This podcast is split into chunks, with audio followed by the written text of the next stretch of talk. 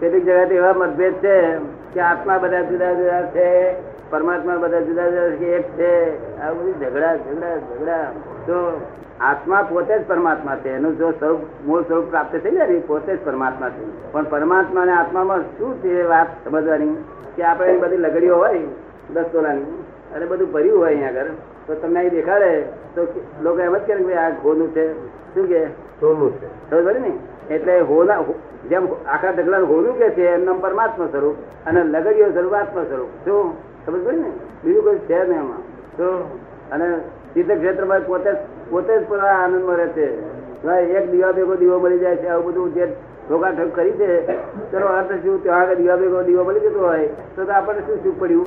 એના કરતા બાયરી બૈરી પણ સારું મઠિયાર ખવડાવે ત્યારે. પિયરમાં મઠિયા ખવડાવે ના ખવડાવે ઘોઘરા મઠિયા પણ ના એવું નથી. પોતાનું સ્વતંત્ર સુખમાં જ છે આજે બધા?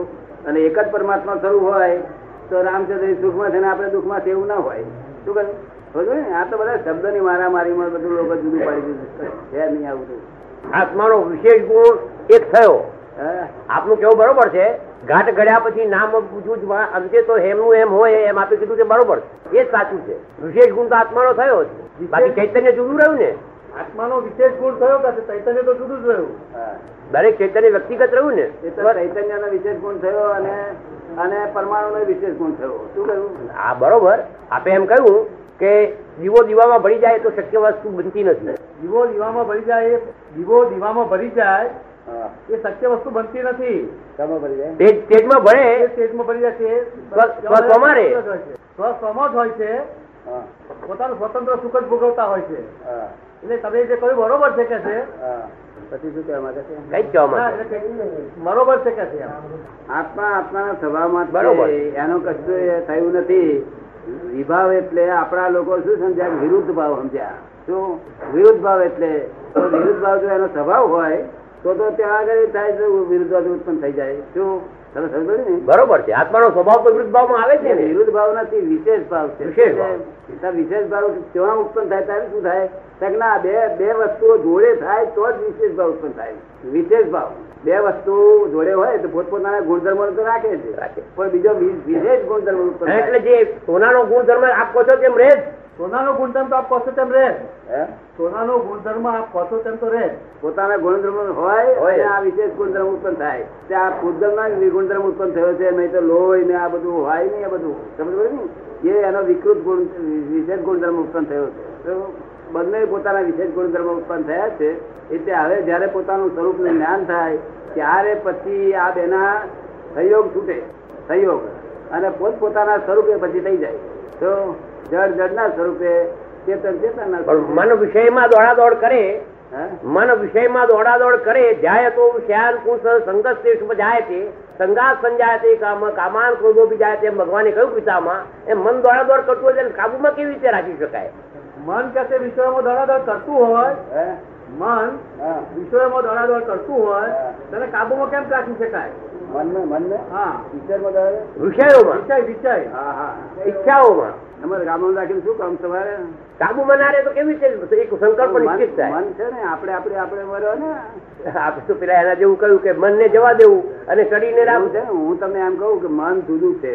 મનનો ધર્મ જ છે વિચાર કરવાનો. તેનો ધર્મ આપણે તોડી પાડવો જોઈએ. તમને કેવું લાગે? સંકલ્પ સંકલ્પ વિકલ્પમાં નિશ્ચય બળ ના આવે ને.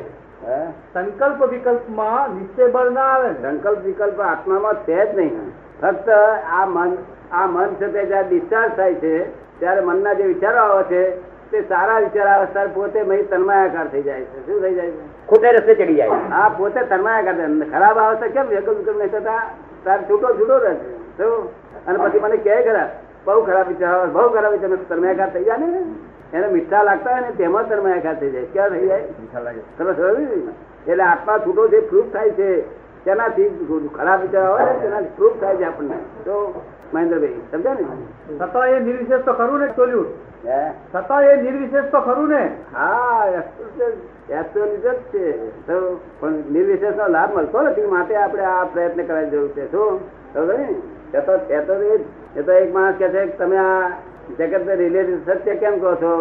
આગળ શાસ્ત્રે કહ્યું જગત મિથ્યા કહ્યું છે ને?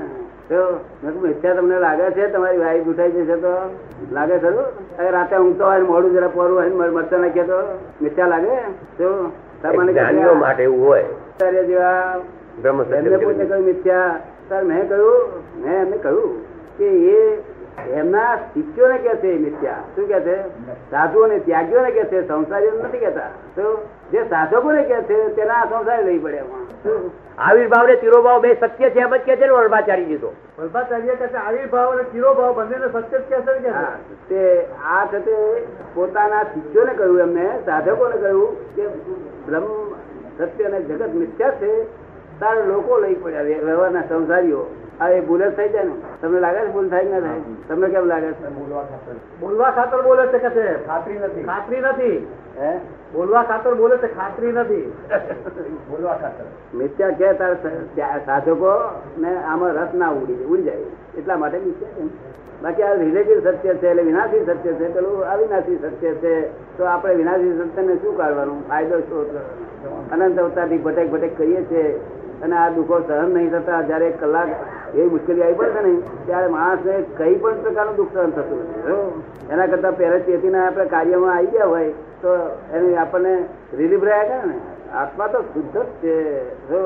અને આત્મા એ કોઈ દાડો વિષય ભોગવ્યો જ નથી. આત્મા એટલો બધો સૂક્ષ્મ છે કે વિષયો સ્થૂલ એટલા બધા છે કે તેને મેળ જ ના પડે. શું ને? આ લોકો કહે છે ને ભોગવ્યું મેં ભોગવ્યું એ અહંકાર ભોગવે છે. શું કરે છે? અહંકાર તે અહંકારે ભોગવતો નથી. અહંકારે ભોગવતો નથી. વિષયો, વિષયોને જ ભોગવે છે. શું કહ્યું પણ અહંકારે ભોગવતો નથી. અહંકાર તો અહંકાર કરે છે કે મેં ભોગવ્યો. શું કહે છે? અહંકાર કરે છે. નથી, એ ખોટું છે બિચારાનું. તો ખબર ને? અને એને સંતોષ એ થાય છે. એને સંતોષ એ થાય છે. બાકી એ ભોગવતો નથી. એક માણસ પટેલ નો તો ગેસ થયેલો. પટેલ પટેલ પટેલ નો ગેસ થયેલો તે એ હારા બારે આવ્યો. તર પેલા જમી રહ્યા હતા. તર પેલા પૂછ્યું કે, કેમ જમવાનો હોય તો આવી ગયો તર ના, હું જમીન આવ્યો છું. તને ખબર ને? પછી મને વાત કરી હતી એને. તેમણે નથી, પણ આ લોકો જમી રહ્યા હતા ને, એટલે ના બોલ્યો. પણ હું જમીન આવ્યો છે. એમ કહ્યું ને, કે આખો દાડો ગોઈ કેમ કહ્યું ને? રહી જઈ ગયો. શું કર્યું આવું છે? ઇગોઇઝમ તો બધું કરી શકે. આ ચોર ને ખૂબ મારે તે પોલીસવાળા તે કેટલા હોય છે ને? તે પોતે અહંકાર કરે જ નહીં ભોગવ્યો થયો શું? અહંકાર કરે જ નહીં ભોગવ્યો થયો શું? એટલે અસર થાય ને? અહંકાર તો એવું છે આમ આમ એ કરીને અગ્નિમાં હળગે નહીં, તો એક ટકલું હાલે- નહીં. શું કહ્યું? અહંકાર અને જ્ઞાની પુરુષ તો એક જરાક દઝાડો નહીં, તો હાલી જાય. શું? કારણ દેહ નો સ્વભાવ છે. શું છે? આત્મા હાલતો નથી, પણ દેહ દેહ નો સહજ સ્વભાવ છે. કેવો છે.